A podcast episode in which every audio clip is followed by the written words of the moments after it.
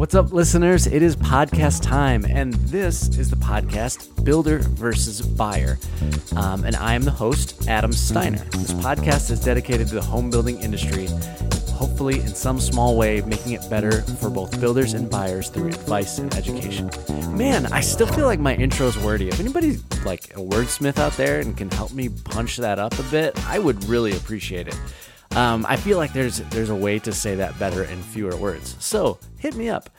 Um, yeah, today I wanted to talk about when to involve a builder. Oh, also before I get to that, how's everybody feel about the later release, the later time frame? I've been posting most of these in the mornings, but um, recording here in the evening, posting in the evening. Does it matter? Does anyone care? Uh, let me know.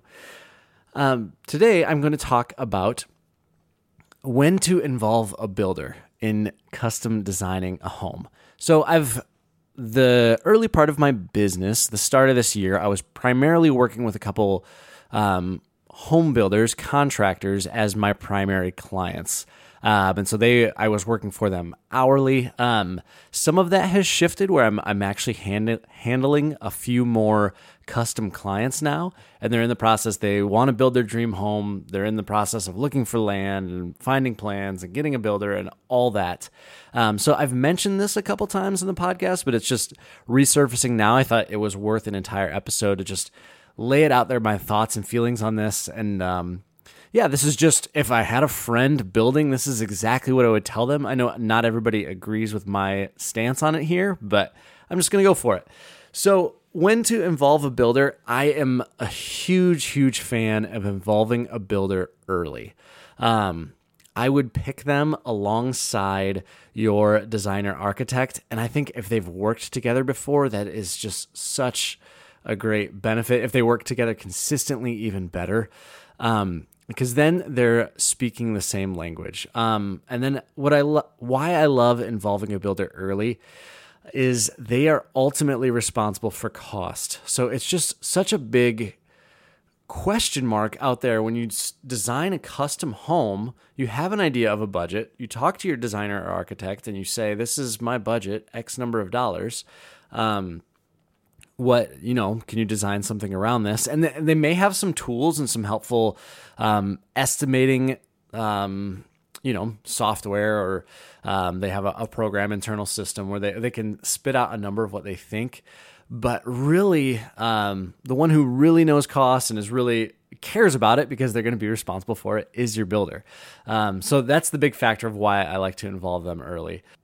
All right so what does this look like practically? What, what am i doing why do i care as a, as a home designer um, so, what I will typically do, even on my very first conversation with a client, um, ask them, Do you have a builder picked out? Who's your builder?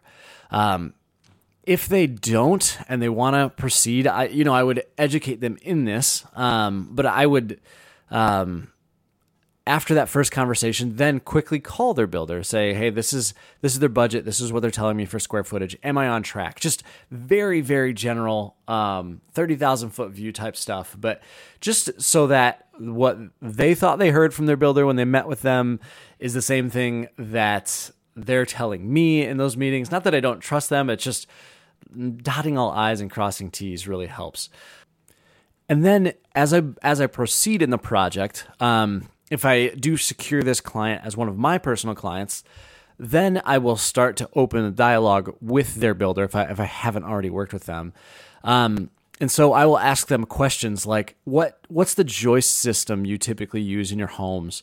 Um, are you stick framing or trussing the roof? Um, for mechanicals, what do you need a mechanical chase? Are you running the mechanicals all the way up to the attic? What size is that chase?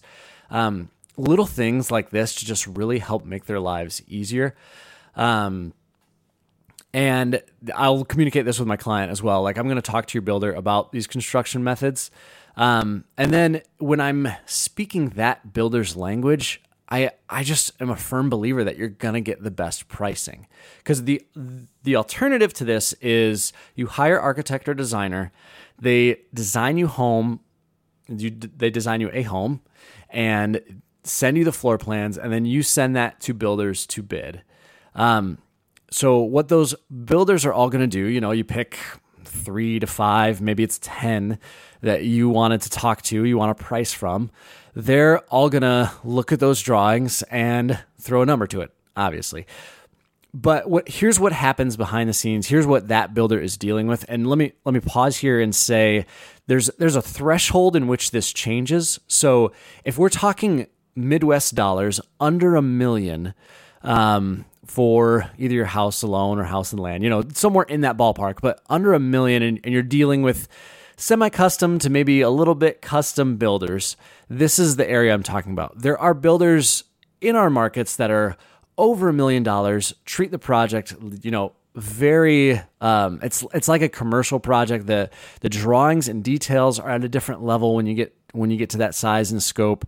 Um, and the contractors bid it at a different level. So I'll get into that a little bit later. But so I'm talking to people mainly under a million here.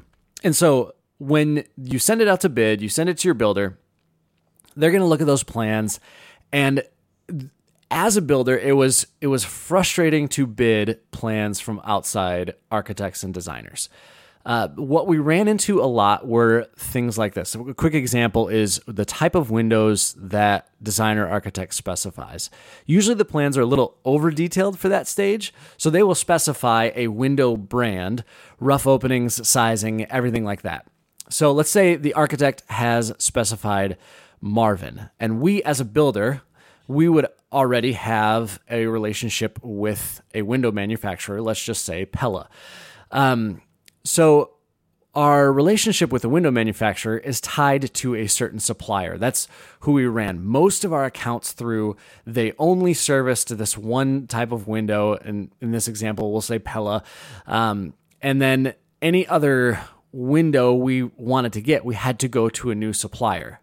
So then when we're bidding a plan um, that has a different window, when they have Marvin specified and we only deal with Pella, um, that's at a minimum frustration. And if somebody's frustrated when they're bidding your house, it's not a great scenario, um, but at a minimum frustration. And then more so, it can cause time and energy to undo what has already been specified on your plan. The builder is forced to then, they either call you back as the client and say, okay, your architect specified Marvin. We only deal with Pella. Are you cool with that? You know, can we switch them out? Can we do like for like?